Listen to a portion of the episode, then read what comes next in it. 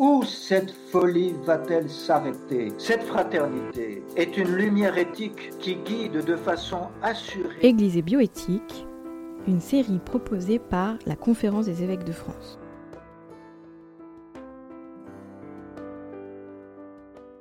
Gestation pour autrui quand le corps devient un produit marchand. Les enjeux de la légalisation de la gestation pour autrui sont colossaux. Abandon de l'enfant par la femme qui l'a porté, éclatement de la filiation, marchandisation du corps de la femme, et notamment de celles qui sont les plus pauvres, restriction de leur liberté, et enfin encouragement du trafic procréatif qui transforme l'enfant en un objet de vente.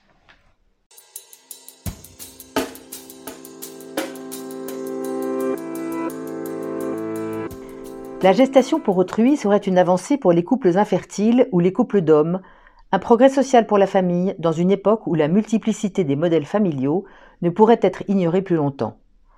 Mais cette vision sociologique et égalitariste se heurte à trois enjeux éthiques majeurs. En premier lieu, l'abandon de l'enfant. Dans la construction de l'enfant, la gestation ne peut être effacée. Toutes les études montrent l'importance des liens physiologiques et affectifs créés entre la mère et l'enfant pendant la grossesse. L'expérience de l'adoption montre combien la séparation d'un enfant de celle qu'il a portée est une épreuve pour lui comme pour la mère. Autre enjeu éthique majeur, la marchandisation du corps féminin. En ouvrant le trafic procréatif, la gestation pour autrui exploite le corps des femmes, notamment les plus pauvres, qui loueraient leur utérus au profit de commanditaires plus riches, et sans que soit toujours assurée son intégrité physique et psychique. Déjà cette pratique existe, et déjà des femmes parmi les plus démunies en sont les victimes. Enjeu éthique aussi l'éclatement de la filiation de l'enfant. Jusqu'à cinq adultes peuvent intervenir dans le processus. La gestation pour autrui rend illisible la filiation de l'enfant. Cela peut donner lieu à des contentieux inextricables lorsque, par exemple, la mère porteuse changerait d'avis ou lorsqu'un handicap serait décelé avant la naissance. Autre enjeu encore, l'établissement d'un état civil mensonger.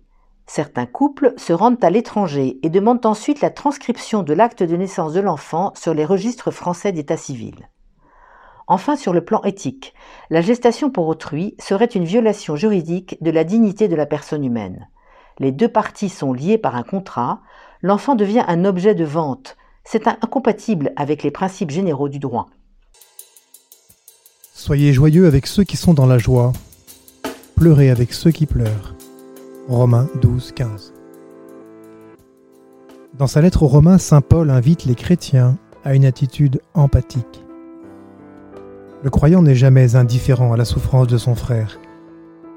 Le manque, lié à un désir d'enfant inassouvi, n'échappe pas à cette compassion. Toutefois, la juste réponse pour soulager cette souffrance ne peut être abordée sous le seul angle de la technique. L'Église catholique encourage et soutient toute personne dans sa recherche de vie droite et de vérité. Aussi encourage-t-elle un accompagnement respectueux des personnes en désir d'enfant afin qu'elles trouvent sur leur itinéraire des hommes et des femmes qui sachent les informer loyalement. C'est alors qu'elles pourront prendre les décisions éclairées et libres, respectueuses de la dignité de la procréation.